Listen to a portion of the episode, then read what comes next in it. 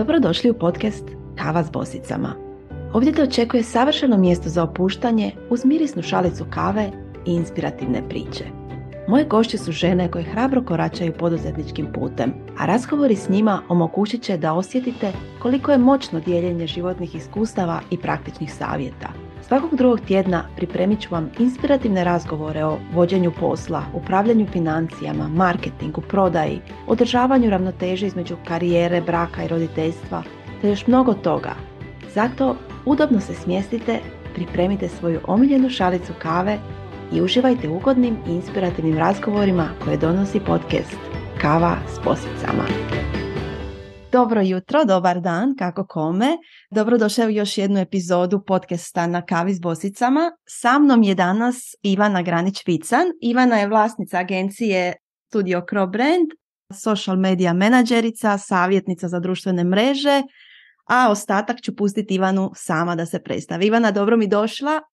Pozdrav svim slušateljicama podcasta na kavi s bosicama i hvala ti Marina na, na pozivu, baš sam ovaj, jako, jako uzbuđena. Do sad nikad nisam gostovala u podcastu, tako da ovo premijera pa mi ne zamjerite. Ja sam Ivana Granić-Vican, vlasnica marketinške agencije Studio Crow Brand. Volim reći da je to mm, agencija za one koji žele raditi nemoguće stvari i agencija sa srcem. Orijentirana sam od samog starta na male poduzetnike, odnosno poduzetnice, jer u agenciji do sad smo imali evo po novom jednog muškog klijenta i trudim se da to onako bude jedno mjesto gdje će mali poduzetnici učiti kako i s manjim budžetom mogu raditi super cool kampanje, vrijedne stvari i onako nekako mijenjati ideju toga da su agencije enemizi malih poduzetnika. Evo. Super. To je neka misija. Da, ja, ja Ivanu zapravo znam jako dugo, skoro od samog početka Biorombos grupe. To, mislim, još dok se nismo znale uživo, Ivana je održala jedan live za, za Bosice tada na temu kako, napisa, kako rasturiti svoj prvi PR tekst, da se baš tako, tako zvalo. Ja taj, znači to je bilo prije negdje dvije i nešto godine. Ja još uvijek svima kad je riječ o PR-u spominjemo, pogledajte taj, taj video, imamo ga još na YouTube kanalu, tako slobodno pogledajte taj video. Ali mi ćemo danas pričati o nečem drugom, odnosno o prvenstveno Instagramu. Ja sam nekako zadnje vrijeme primijetila da Instagram po mom mišljenju postaje malo kao nekakav e, mrtvi, mrtvi kanal i da treba poprilično se potruditi da se istakneš. Ivana, s obzirom ti radiš i s klijentima, kako bi ti trenutno opisala stanje Instagrama kao prodajnog kanala? Kako se tebi čini? Pa zapravo, još je i moja baka davno govorila da je loše čuvati sve pare u istoj čarapi, tako ja kažem da je jako loše kad Instagram jedan, jedini prodajni kanal, jer društvene mreže sve, ne samo Instagram, su nestabilne i nisu u našem vlasništvu. Mi smo dionici te mreže, sudjelujemo tako da se logiramo, još uvijek je jeli, većina toga besplatna, ali nisu naše platforme. Samim time mi nemamo kontrolu. Mi nemamo kontrolu nad tim hoće li algoritam poludit pa nam skriviti neki story. Nemamo kontrolu nad tim ko će nas čuti s druge strane pa ni ko će doći. Mislim, možemo mi komunicirati s targetom, ali ne znamo ko će u konačnici to stvarno vidjeti. Tako da mi nemamo punu kontrolu. Meni je to jedno super mjesto za prezentirati se, predstaviti se. I mislim da još uvijek ima tu snagu, možda prvenstva u Hrvatskoj među milenijalsima recimo. E, I mislim da i dalje dobro i i dalje se može iskoristiti super, ali jako loše i jako opasno da je to jedino mjesto. Ja zapravo klijente učim da od starta da se osnažuju izvana. Web stranicama koje su nekako, evo sad opet u modi, jedno vrijeme niko nije se baš nešto pričalo puno o webovima, pa sad opet su visoko cijenjene i na nekoj razini. Newsletteri kao najlakši, najbrži, najjednostavniji način da komuniciramo s ljudima na, na drugoj skali. Mislim, može neko provaliti u MailerLite, ne kažem, ali tu nismo toliko ovisni o sreći dana. Evo, sad je ljeto, rič je na neki način prirodno manji i onda je newsletter odličan kanal da tvoja informacija stigne direktno u 2-3 tisuće inboxa ljudi koji te jako žele pratiti jer su negdje kliknuli da žele to napraviti. Tako da evo, osnaživanje i, i podcasti, recimo u kojem smo sad, to je jedan novi, moderni, moćni kanal za duge formate, blogovi, pogotovo ako su dobro sve optimizirani blogovi. To su sve načini. Ne kažem da će ikom više u ovo doba s malim budžetom pas na pamet napraviti TV reklamu, ali ovo su sve potencijalno jednako besplatni, odnosno plaćeni u vremenu načini da osnažimo te mreže. One recimo u prodajnom kanalu mogu služiti kao nekakav ulaz, ali mi te ljude trebamo gledati izvest na svoje vanjske platforme. Web shop, e, ako imamo proizvode, nemam pojma, web bilo šta, ali evo ulazak neka u prodajni kanal mogu biti. Ali dobro si ovo rekla, vremenom, plaćamo vremenom i sad na ovo što si ti rekla ja već znam koji bi mogao biti komentar, ali ja nemam vremena za toliko kanala.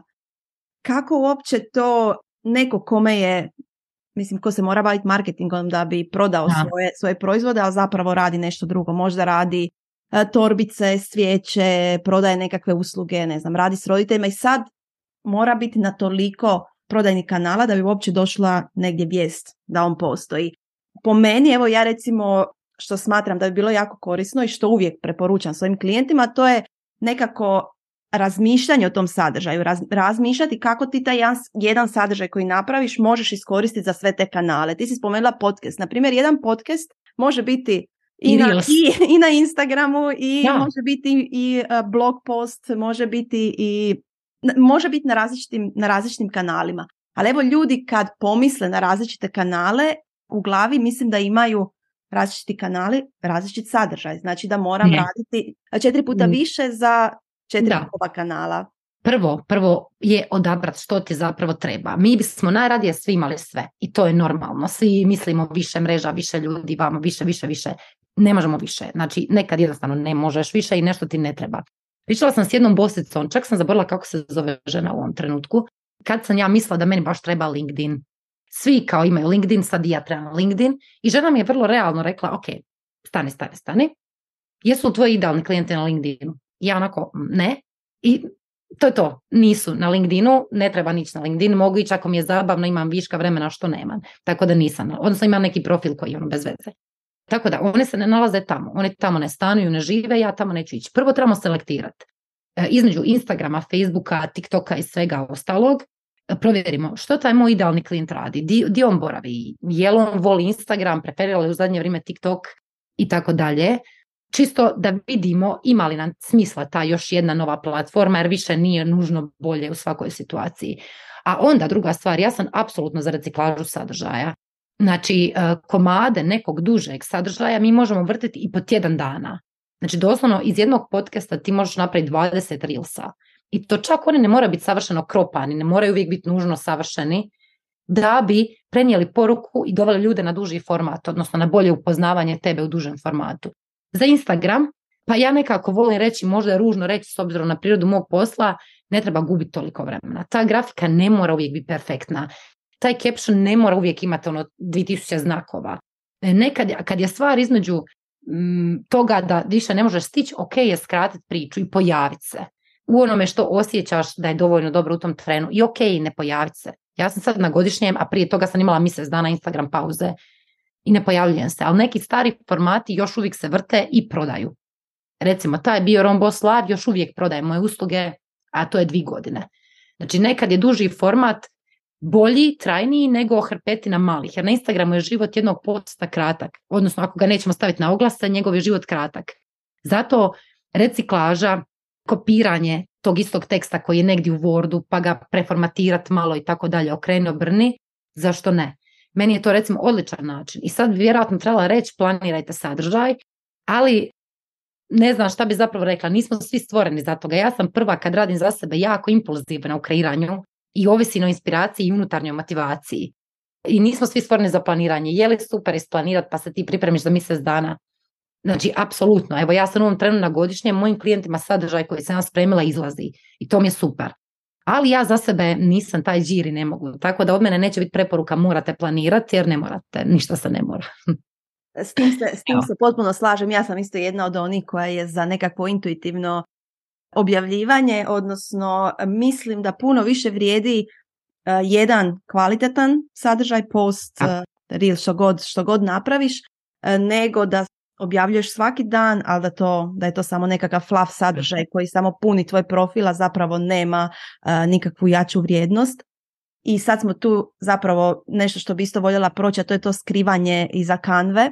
Da li je uopće moguće pokazati, pokazati svoj glas i tu nekakvu autentičnost o kojoj već evo 3-4 godine pričamo, da li je uopće to moguće skrivajući se iza kanve? Koje je tvoje razmišljanje da ja, ja zapravo jako ne volim skrivanje iza kamve i radim ja kanva grafike da kako ju posluju za sebe i vamo tamo, ali uvijek cut outan sliku lica.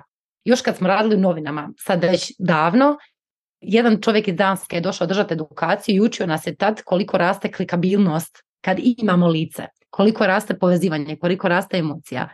I ja mislim čak ne mora svaki brand biti osobni brand, daleko od toga, ali povremeno pokazati da iza nekog brenda postoji čovjek, to čini humanin opipljivim, jer ljudi kupuju od ljudi.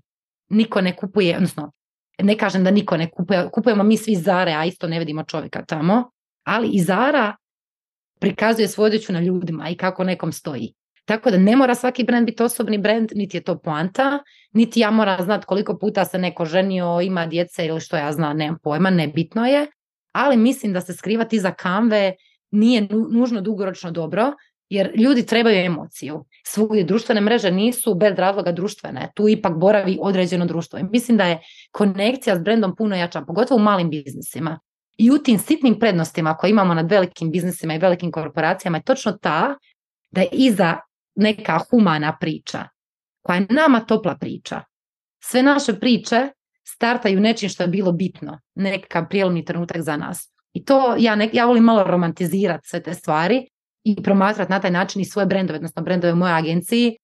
I, I onda zapravo vidiš koliko je ljepote baš u dijeljenju te priče. Ljudi se s tim identificiraju, povežu i onda se čak i na proizvod gleda drugačije. Tako da evo ja sam zato da ako ćete baš kamvu i ako se nikad nećete snimati ili mrzite rilsa što god nemam pojma, da makar kad autate tu neku svoju sliku pa da se povremeno pojavi. Ne svaki dan nužno, ma čak ni jedno mjesečno, tu i tamo kažete tu svoju priču. U tome je zapravo stvarna moć malog biznisa.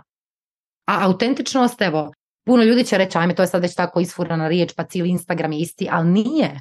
Nije, zapravo je bio Boss grupa je zapravo fantastično misto koje prikazuje kad smo otvoreni i kad smo ranjivi. Kad smo otvoreni novim iskustvima i punim srca, onako bez zadrške, i u tom momentu mi prestajemo misliti da su društvene mreže jedno zlo mjesto, jer puno ljudi još uvijek dolazi u agenciju s tom predrasudom, čak i prema meni kao prema vlasnici, oni se meni to obrate jer moraju, dok ne skuže koji sam džir, kao vidim distancu i rezervu. Jer Instagram je nužno kao zločeste to plitak i tako dalje. Stvari imaju dubinu koju mi damo. I Instagram ima onu dubinu koju mi damo. To je mjesto za realne kontakte, realne odnose i sve ono što smo mi voljni uložiti vraća nas se nazad. Ja sam stvarno uvjerena u to. Evo Marina, mi smo se zapravo uživo vidjeli jednom. A isto smo se našli na nekoj mreži. Tako je. Da, zapravo. I evo, dajte, probajte pripisati značenje lipog mista i misliti ćete se okružiti ljudima koji dijele nekakav sustav vrijednosti s vama. I tu zapravo se baš mogu roditi i stvarna prijateljstva i neka površnja poznanstva koja će nas obogatiti kao ljude. I naš brend obogatiti kao ljude, od suradnje i zajedničkih lajvova. E, ja sam iskreno našla neka stvarna real connection prijateljstva radići zajedno Instagram live ili tako nešto, pripremajući se za neki projekt i kampanju ako otvorimo srce i prestanemo gledati to kao strictly business, lijepe stvari se mogu dogoditi. I kad krenemo gledati tako, onda više ni taj vraži algoritam nije tako bitan, nego su bitni ljudi s druge strane. I to onda mijenja cijelu perspektivu i pristup mrežama, pristup brendiranju. Počnemo pričati svoju priču. I evo, u tome meni leži autentičnost zapravo. Da, to, to si baš, baš super rekla. Ja sam baš nedavno, mislim, često imam razgovor s ljudima koji ne žele na društvene mreže jer oni ne vole prodavati, oni se tu ne osjećaju, ne osjećaju ugodno i ono što uvijek kažem je ajde nemoj ući u tu priču sa nekom namjerom sad ću ja tu nešto prodati, nego dođi na društvene mreže, zabaviti se, upoznati ljude, naučiti ti nešto novo, podijeliti ono što imaš unutra. Znači, nemoj doći, ono, nemoj imati u glavi tu sliku. Ja sad moram nešto tu prodati, to je meni tu prodajni kanal na kojem moram zaraditi novac nego uđi, uđi s tom nekom slobodom. Da. I koliko žena kad im to kažem kao, hm, kao nisu, nisu o tome razmišljali na taj način, nego su razmišljali, ok, ako idem na Instagram, moram ići na Instagram s nekakvim velikim planom o tome kako ću ja, ne znam, prodati nešto svoje. Ne, ajde, ajde se zabavljaj, ajde probaj, probaj se zabavljati i vidi koja će ti to da, šta će vrata, vrata otvoriti, što će se dogoditi. Ono, ajmo se malo svi, svi zabavljati, pustiti to da sve, da sve mora biti završen, savršeno jer toliko tog dobrog dođe iz te nekakve iskrenosti i ranjivosti nego ono sada, evo sad je nama sve savršeno, mi imamo savršene proizvode, savršeni posao, a onda zapravo nema tu nikakve, na kraju ništa zapravo ne, nije dobro u toj priči. A kad bi svi malo se opustili, možda bi taj Instagram opet imao smisla, jer evo da se vratimo na ono na početku, po meni se čini baš ono što si rekla, ako nam je to jedini prodajni kanal, ok, ako si počeo prije neke 3-4 godine, neka je bilo neko zlatno doba Instagrama, ali danas da ti dolaziš danas, otvaraš svoj Instagram račun i smatraš da ćeš ti kroz par tjedana prodavati svoje usluge, proizvode bez, bez organske, ajmo reći, nećemo sad gledati plaćeno. Ako misliš da će te to dogoditi, evo, ono, nemoj, nemoj ni dolaziti onda na Instagram. Tako da baš da. ovaj... Da, ima svoju ulogu, ima svoju funkciju, ali evo ja mislim da je najbolje kad dođeš da podijeli svoju misiju i ne razmišljaš o tisućama followera, šta će ti tisuće followera. Evo, nedavno sam baš pričala i kod Ane Marić, isti primjer, di sam došla na jedan projekt gdje je bilo jako puno followera, ali ono što nisam znala da su oni svi došli putem oglasa, da organski community ne postoji. To mi je bio najteži projekt u karijeri i do, evo, do dana današnjeg mi nismo odgojili nikakvu zajednicu od te hrpetine od dvadesetak tisuća ljudi. Ja bi radio od nule, pa da ih je 200. Ja ih kažem, Crow Brand je prodavao kad sam imala 115 pratitelja, legit. Jer sam pričala svoju šemu. I sad ih ima oko 1400, što je za vlastnitu marketičke agencije vjerojatno cirkus, smiješno, ali objektivno i dalje je taj profil visoko profitabilan, odnosno dobro opravdava svo moje uloženo vrijeme, koje je vjerojatno manje no što bi ja preporučila drugom čovjeku. Ali ja dođem tamo, ostavim taj post, čak i ne smišljajući caption prije najčešće, nego napišem ono što mi je bum i to najčešće ima dobar rezultat. Ali evo, mislim da, da, da trebamo malo chill outat. Isto kao što je sad na TikToku fan i tamo će se uskoro dešavati, odnosno već se dešava i te kakva prodaja, a ljudi se zabavljaju radići te videiće.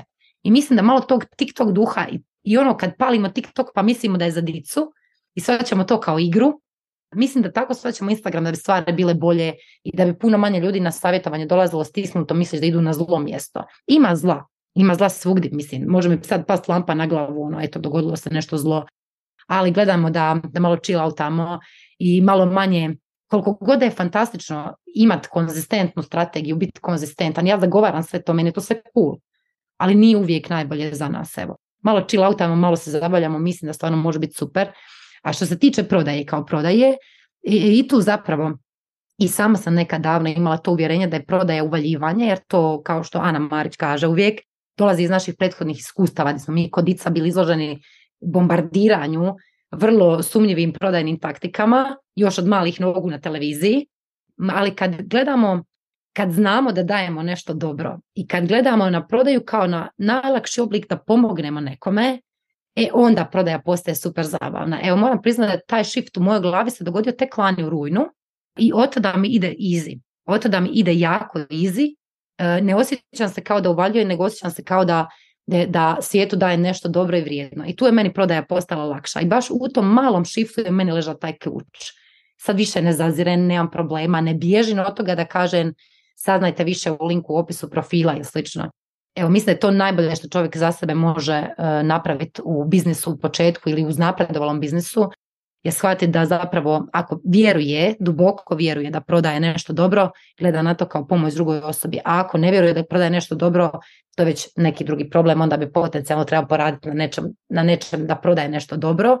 Jer ja mislim da tehnički online je još teže prodati proizvod ili uslugu u kojoj sam ne vjeruješ. Jer ima osjećaj da se baš osjeti da je puno lakše prepoznati to u odabiru riječi ili, ili na čak na instinktivnoj razini.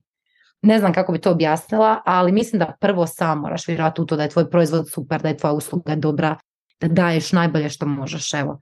I onda prodaje ide i na društvenim mrežama koje su eto danas malo krenki, ali ide, ide i tad. I može se dogoditi prodaja na Instagramu još uvijek. Stvarno može, vidi na primjerima mene, klijenata ovog onog, stvarno može i to može i onda kad prodajemo na etičan način, kada ne prodajemo manipulacijom i kada ne prodaju sve ovo što nam brojni koučevi dumaju u glavu o prodaji, čak i kad prekršimo sve te zakonitosti da bismo ostali svoji i tada možemo prodavati. Evo. Da, mislim da si baš pogodila uh, u bit, a to je uh, kad mi vjerujemo u ono što, što nudimo, onda, tu, onda nigdje prodaja nije problem. Ali što, se, što možda može uvidjeti u današnje vrijeme, mislim, pandemija nam je donijela svega i svačega i dobrog i lošeg, a ono što, što je sigurno donijela to je jako puno online zanimanja, online poslova, online programa i, i slično.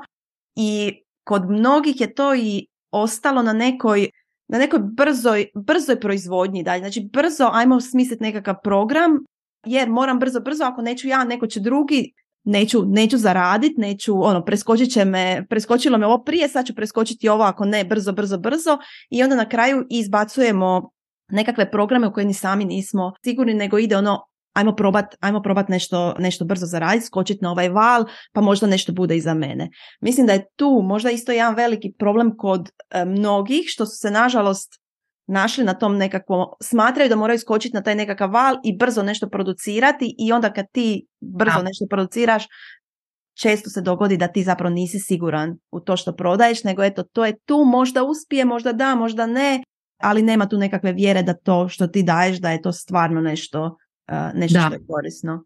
Znači, online usluge, kao što su recimo moja savjetovanja ili grupni programi kad se dešavaju, realno, ako ćeš ti to raditi kako spada, to je jako puno posla u pripremi, u prodaji, jer ti dok ti dođeš do prodaje, ti si već umoran od silne pripreme, da se mi razumijemo. I kogod misli da, da su društvene mreže super poligon za easy money, ako ćeš raditi stvari kako spada i nije više baš toliko easy money, moram reći.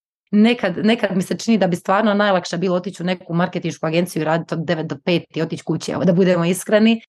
Ovaj, ali ako radiš kako spada, nije to easy money. A ono što zapravo je jedna ogromna poplava takvih programa i pitanje koje često dobije nekako se istaknuti.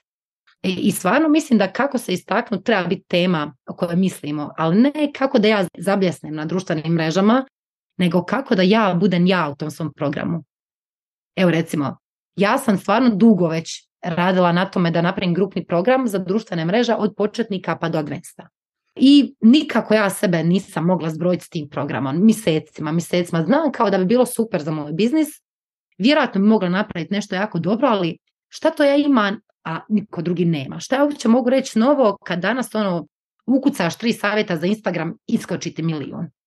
I onda sam ja tu zapravo u istraživanju nekakvom i najviše istraživanju sebe kao osobe, više nego tržišta. Tržišta sam zapravo istraživala manje no što bi bilo propisano od mene nekom drugom došlo do toga da moj pristup društvenim mrežama nije baš sličan svim drugima. Nekima možda je manje, nekima više, ali on se zapravo temelji na tom soulfulnessu, da poštujemo sebe kao tko smo mi, ali istovremeno da, da ne mislimo da je naš kupac neka teška budaletina, nego da poštujemo i njega kao čovjeka i ne probamo mu uvaljivati gluposti, niti tri izi trika za sutra sto novih followera. I onda kad sam odlučila da će baš ta stvar koja je meni bila prirodna i normalna biti distinktivna, onda sam lako kreirala program. Jer prvo sam se pitala, ok, šta je to što je moje, što je samo moje, što je novo, ne nužno novo na tržištu, ali novotarija u mainstreamu. I onda sam došla do tog koncepta koji mi se sviđao, jel? I grupni program se i dogodio i događat će se i na jesen, jel? Zapravo to je nekakva poanta bila da tražimo nešto svoje i da ne produciramo samo da produciramo. Nedavno je Ana Maric spomenula digitalno smeće i istina je da se digitalnog smeća nakupi još više nego pravog, jedino dobro što ne mora na reciklažu i ne zagađuje okoliš, ali zagađuje naš virtualni okoliš. Tako da gledajmo da to što proizvedemo ne mora biti milijardu, ali da bude da valja.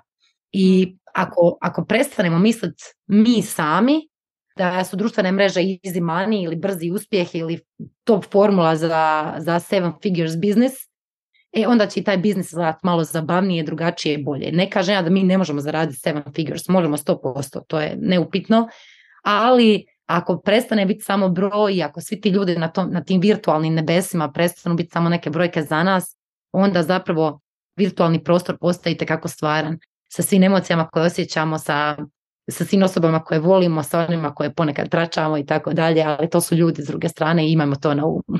Da, da, slažem se. Mislim da ovo što si rekla za taj, možemo mi naravno zaraditi na u online svijetu, na, u, s online uslugama, to je naravno naš, mislim ja, ja se s time bavim već zadnjih 10 godina, naravno da je to ovaj, normalna stvar, ali ono što, što se dogodilo i što se još uvijek događa, to je da mnogi ljudi misle da je to brza i jednostavna zarada. Da to, znači ako ti radiš online posao, ti ništa ne radiš zapravo. Eto, to, takvo je nekakvo razmišljanje. A to je toliko daleko od istine.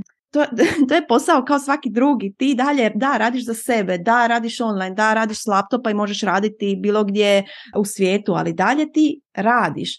I do, događa se ono što ja primjećujem da mnogi smatraju aha ja ću se sad baviti društvenim mrežama to je lagano kao to, to ja samo mm trebam nešto ono, u kanvi napisati ne znam znači neki citat staviti ga i to je to.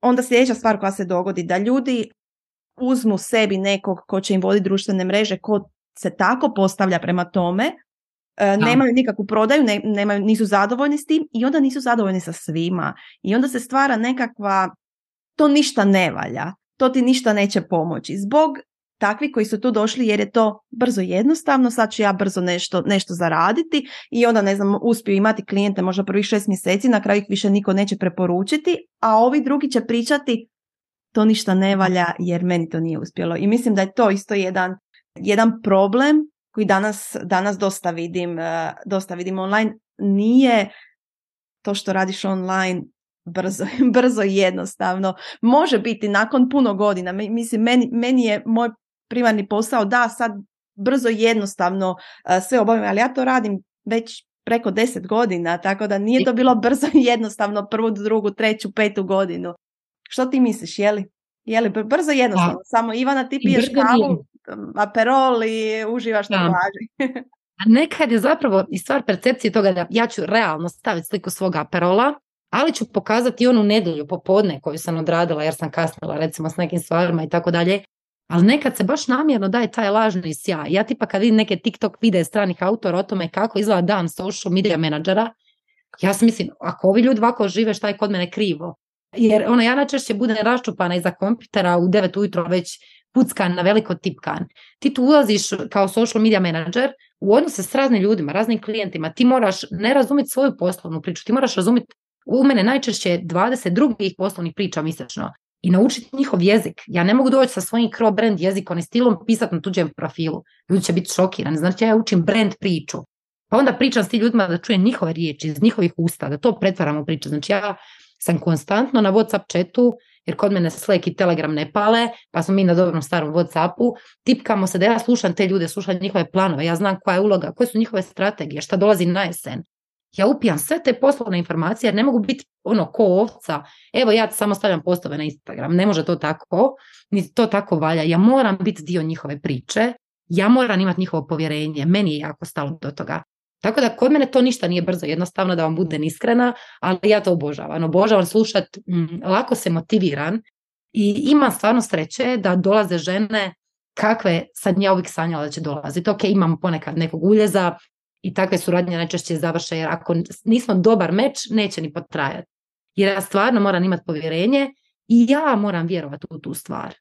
A ako radi nešto u što ne vjerujem, bar ja osobno imam problema s tim. Tako da ono, volim, klijenti su mi meči, nema, nemam puno problema, ali stvarno nije jednostavno. Znači ja tu upijam, ja već znam popise proizvoda koji se lončaju na jesen za većinu stvari. Ja već sad razmišljam, ja sam sad kao na godišnjem, ali u mojoj glavi se već vrte ideje, možda mi se sad vrte više nego kad, ima, kad ima full schedule, šta će se s njima dešavati, šta bismo mogli, pa ova ima rođendan tad, pa ovo ima tad. I nije to lako, ali je lijepo i pomom je. I ne bi se, znači ima dana kad bi se stvarno zaminila odmah da opet radim neku, za nekoga pa je odgovornost manja, ali većinu dana volim točno u priču kakva je sad. Evo, pogotovo savjetovanje, to mi je favorite dio zapravo omiljeni, di, di mogu jedan na jedan konkretno neku novu priču vrlo brzo injektirati novim idejama. To me puca adrenalinom, daje mi dobru energiju i mislim da daje ljudima s druge strane i puno je tu poznanstava koja su kvalitetna, druženja u kojima uživam, eventova koje, koje, koji se dešavaju i zapravo moja strast prema ovom poslu ne do, nikad ne pada. Čak ni kad sam najumornija i dalje to volim. I iscrpljena sam i umorna, ali volim. I kad bi zapravo mogla dati savjet bilo kome ko želi postati social media manager, je stvarno kreni sa srcem, kreni tako da razumiš te priče, da ih zavoliš sam, jer onda postaje zapravo trajna nahajpanost. A ta trajna nahajpanost, ja baš jako ovisim o njoj, evo moram priznati. Tako da gledajte da priče koje radite volite, da onaj marketing koji odradite ne bude samo da odrađujete. Tako da evo, to je moj kriterij biranja projekata. Da, to, to je super. To i, i, nije samo za one koji se bave društvenim mrežama, nego dobro si rekla za bilo koga ko radi i sam svoje društvene mreže. Samo radi, radi sa srcem, radi ono što osjećaš. možeš slušati naravno savjete onih koji, koji, koji se time bave naravno, ali uzmi ono što, što ti osjećaš da, da, za tebe, da je za tebe dobro. Ti si, evo još za kraj baš htjela da spomenemo i TikTok. Mm-hmm, pa koliko je, da, koliko je TikTok nekako više chill mjesto. Ja moram priznati da ja više, da preferiram TikTok, da mi je to draži nego, nego Instagram, a instalirala sam ga baš zbog djeteta, što si ti, i ti rekla, i to zato što su, ne znam, svi u njenoj školi plesali nekakve plesove, ona je to htjela vidjeti, ja sam rekla ne možeš, ne možeš ga ti imati, imat će ga mama, pa ćemo nekad zajedno, zajedno to pogledati. Znači meni taj TikTok i dalje stoji u folderu koji mi se zove Nela po djetetu, gdje su neke njene školske stvari, ali TikTok više nije Nelin nego je Marinin i ja sam ona koja, koja gleda TikTok i uživam u toj nekakvoj opuštenosti gdje niko ne, ne treba izgledati savršeno. Naravno, i tu se koriste i filter i sve. Međutim, jako puno videa je tamo samo ono kad si, kad si upalio nešto rekao i dalje možeš biti uspješan. Znači ne, ne moraš imati savršeni, savršeni video da bi, to, da bi to bilo viralno. Ja sam često znala reći e, primjer jednog eh, psihoterapeuta, na primjer, kojeg pratim, koj, kojem su sva videa bila gdje bi on sjedio na, na običnoj eh, fotelji i samo da ono pričao, dao nekakav savjet, znači bez ikakve pripreme, bez, bez da to mora sve, sve biti tip top. Ali ono što sam tebe htjela pitati, nekako TikTok privlači uglavnom mlade i nas koji se osjećamo mlado, ali u zadnje vrijeme, u zadnje vrijeme znači sve više nas uh, i milenijasa koji se i dalje eto, volimo, volimo zabavne stvari, ali među poduzetnicama još, još uvijek je nekako onaj nekakav strah, ono osjećaju se ne, nespremno, nesigurno za odlazak na nekakvu skroz novu platformu. Kakav bi im savjet dala? Pa zapravo evo, TikTok stari. Ako odemo malo u prošlost, skužit ćemo da je YouTube počeo kao platforma za gamere, ako se ne varam, evo ispravim ako griješim, ali mislim da je točno tako bilo. I TikTok je možda došao kao platforma za djecu, Sad već to definitivno nije. A što se tiče TikToka, pa zapravo, evo, ako je tolika doza diskomfora s druge strane, svi pravimo reelse. Znači oni su sad ne, neupitno najveći izvor trafika na Instagramu. I svi ih radimo, prije ili kasnije ćemo početi i tako dalje i tako dalje. Ok, samo kroz, samo reshare te iste rilove na TikTok dok malo ne vidimo priču. Ali zapravo je algoritam tamo jako pametan, nema šta reći e, i sustav preporuka radi sjajno. Algoritam je samo sustav preporuka radi sjajno i brzo dođeš do svog interesa. E, tipa, ja sam pogledala neki video talijanski tiramisu s bijelom čokoladom i limunom, na kraju mi hrpete na talijanskih recepata. Baš onako prati moj trenutni interes i to jako brzo dan za danom.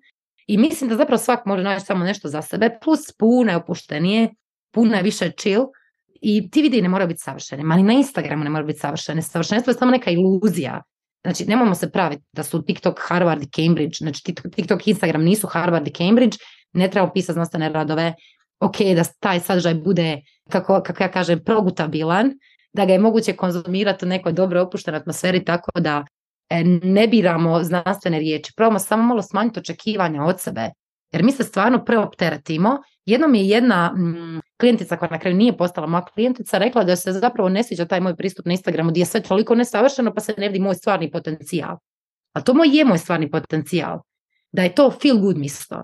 I samo krenemo razmišljati, ok, TikTok, pa, pa saznaću nešto novo za sebe. Baš ima super kreatora, ljudi su kreativni jako, tipa, ako ukucaš iPhone Photography Tricks, Znači ja sam naučila toliko novih stvari za fotkat samo sa običnim mobitelom, ništa posebno i jako je zabavno. Tako da dajte šansu. Čak i ako ne mislite kreirat, počnite malo pogledajte, nema šta izgubiti. Mislim da će zapravo postati sve relevantniji e, na našem tržištu, ukoliko ovo nešto GDPR-om nezadane stvar, mislim da je jako, jako dobro. Barem za opustiti se i pogledati sa priko lita pa vidjeti šta ćete na jesen. Hoće li postati dio strategije, to je naravno individualna odluka, ali mislim da, mislim da se stvari mogu prodati na TikToku, o da. Znači imamo tipa Selena Gomez je izbacila neka brand rumenila. To je postalo viralno i sad sam čitala da je najbogatija pjevačica sa inkamon izvan uh, svijeta glazbe. Od, od tekućih rumenila, da ne kažem da viralno postaje ono denk mit za uklanjanje mrlja od odjeće, pa onda nekako rumenilo još je postalo, zaborala sam sad, pa neka, neki puder za lice, CeraVe kreme, to je sve postalo viralno na TikToku, onda ova Max Tech maskara za oči. To je sve bilo viralno tamo, a sad polako postaje dio naše svakodnevnice. Znači, to neko čuje tamo, kupi, onda nastane hype. Ono, čula sam da su se znale kreme rasprodavati čim bi došlo u drogerijama, jer je hype na TikToku. I mi tu pričamo kao može li se prodati dašta, nego se može prodati pitanje samo kako prezentiraš tu stvar. Da, Ivana, ja, ja ovaj, sve što kupujem, kupujem jer sam vidjela na TikToku. Sad kako ti pričaš, ja razmišljam, kupila sam jednu kremu, bila nedavno za, za podočnjake, kad sam je ja vidjela na, na TikToku, ona više nije bila dostupna. Znači, ona je bila rasprodana. Ja sam nju čekala mjesecima i ono imala sam je spremljeno. Čim dođe, ja je moram kupiti. I stvarno jako puno stvari, mislim, muž kad gleda svoj Whatsapp, ja mislim da mu je sve, ovo moramo kupiti, ovo moramo kupiti, moji linkovi, linkovi s TikToka, tako da da, da. Baš da, necessary. Tipa, če, imaju Amazon affiliate linkovi često i onda žene prave svoje best buys from Amazon, či ja sam toliko toga kupila, bože dragi, tipa neke nesesere za putovanje, stvarno su super stvari. Onda evo sad sam našminkana stvarima s TikToka većinom. Kupila sam stvar koja se zove lip injections, to je kao sjajilo za usno Too Faced, ne bi nikad kupila nešto tako objektivno, ali bila sam na TikToku, wow, pre cool, super. Pa ide tipa, evo Mango je sad u peti mjesec, znači gigant poput Manga, je izbacio haljinu nekakvu i na TikToku je izašlo, šta znam, u tom momentu vjerojatno 15 paralelnih videa sa best wedding, wedding guest dress from Mango. Pa to se rasprodalo na hrvatskom mangu ovako. Ja sam je probala sebi naći, mi je baš bila šema. Ono, obična ljubičasta haljina, ništa posebno. Ali već, već je bila nedostupna svagdje i onda samo izlaze vijeste na žurnalu. E, evo, mango haljina viralna, dostupna i u bijeloj boji, pa sad i ona rasproda i tako dalje. Znači, TikTok ima prodajni kapacitet i to kakav, a imat će ga sve više. Tako da evo, razmislite, ali možda uvažite ovo da ipak posjetite TikTok. Da, da, ja, ja se isto slažem. Ono, nekad kad spomenem, eh, kad spomenem ženama TikTok, onda mi znaju će sreći, ovaj mi pa to ono, to je za djecu, to nije, to nije za mene. Ali zapravo, ako već kreirate tak, takvu vrstu sadržaja, isprobajte, probajte par, par tjedana, stavljajte taj isti sadržaj koji stavite na Instagram, probajte staviti na TikTok i vidjeti gdje će na TikToku eh, doći, ono ništa zapravo, zapravo ne možete izgubiti. Evo sad čak preporučila YouTube Shorts koji postaju ovaj sve E, sve popularniji, tako da to je isti sadržaj. Ako već radiš se samo objavi i vidi. Možda se nešto dogodi, možda ne, možda za mjesec dana odlučiš da ćeš ići samo na TikTok, možda odlučiš da ćeš, da ćeš odustati od svega, sve, sve je ok. Dobro, Ivana, mi smo se baš ovaj, raspričali. Ja mislim da o Instagramu i o TikToku možemo ovaj, još, e, još satima. Ja bi na kraju samo htjela reći zapravo da bilo što što kreiramo da gledamo bili nama to bilo zanimljivo, bili nama to bilo zabavno. Ako ti kreiraš sadržaj koji ni samom tebi nije zanimljiv i ti ga recimo kod nekog drugog ne bi ni pogledao, nego bi preskočio, onda se zapitajno imali, imali taj sadržaj smisla. E, nemoj se bojati analizirati konkurenciju, mislim čak ne ni konkurenciju, nego profile koje ti voliš, ono što ti voliš pratiti. Vidi kakve profile, na kakvim profilima zastaneš i pitaj se zašto, zašto sam tu zastao, zašto volim te profile. Ja, ja imam svoje omiljene profile, imam tri, četiri profila koje ono, jedva čekam da nešto novo, da nešto novo izbace na Instagramu i rado bi od njih, od njih kupila što god izbace, ali većina ostalog mi je sad postala, postala ista. Ali dalje postoje oni, oni koji se za mene ističe. Mislim da je za svakog to nekako drugačije i da se tu trebamo posložiti što nas, što mi volimo, što nas veseli, koga mi rado gledamo i na temelju toga nekako si posložiti, aha, ok, možda bi ja trebao to, to i to, a ne to, to i to. I, i vidjeti sami, mislim, ako mi nakon, ako radimo nekakve redovne analize i nemamo prodaju kako bi trebali imati, vrijeme je da se nešto, da se nešto promijeni. I onda u jednom trenutku možemo stvarno samo reći, ok, ajmo se probati mjesec dana samo zabavljati, vidjeti hoće li to proći bolje nego ovog što se sad trudim i ne znam nija kakve radim strategije. Ne zabavljam se, a ni ne prodajem, tako da Manje filozofije, više uživanja za ovo ljeto na Instagramu. Marina, hvala ti puno na pozivu uh, i bilo drago. Ivana, hvala tebi što si se odazvala. Ja se nadam, ti si na početku rekla nemojte ništa zamjeriti, ono, tvoj, to je tvoj prvi, ovo je meni evo sad, ne znam, treć, treća gošća, tako da nemojte ni meni zamjeriti, pogotovo što često imam dojam, uh, jako puno toga mi je u glavi i onda mi je, ono, misle su u glavi, sad dok ja to idem izgovoriti, već je otišlo na, ne znam, četvrtu, pa znam, ono, mislite, ono, jadni ljudi, što moraju slušati, hoće li, hoće li me uopće razumjeti što sam htjela reći, nadam se da hoće. Hvala vam svima što slušate, hvala Ivana što si bila moja gošća, nadam se da ćemo imati još prilike pričati o društvenim mrežama. Želim svima lijep dan i čujemo se u nekoj novoj epizodi. Hvala ti što si se družila s nama u ovoj epizodi Kave s bosicama. Nadamo se da si uživala u našem društvu i da si naučila nešto novo o poduzetništvu, poslovnim izazovima i iskustvima iz perspektive naših bosica. Ne zaboravi se pretplatiti na naš podcast kako ne bi propustila ni jednu novu epizodu. A ako ti se svidjelo što si čula, molimo te da nam ostaviš recenziju. Hvala ti i do sljedećeg slušanja na kavi s bosicama.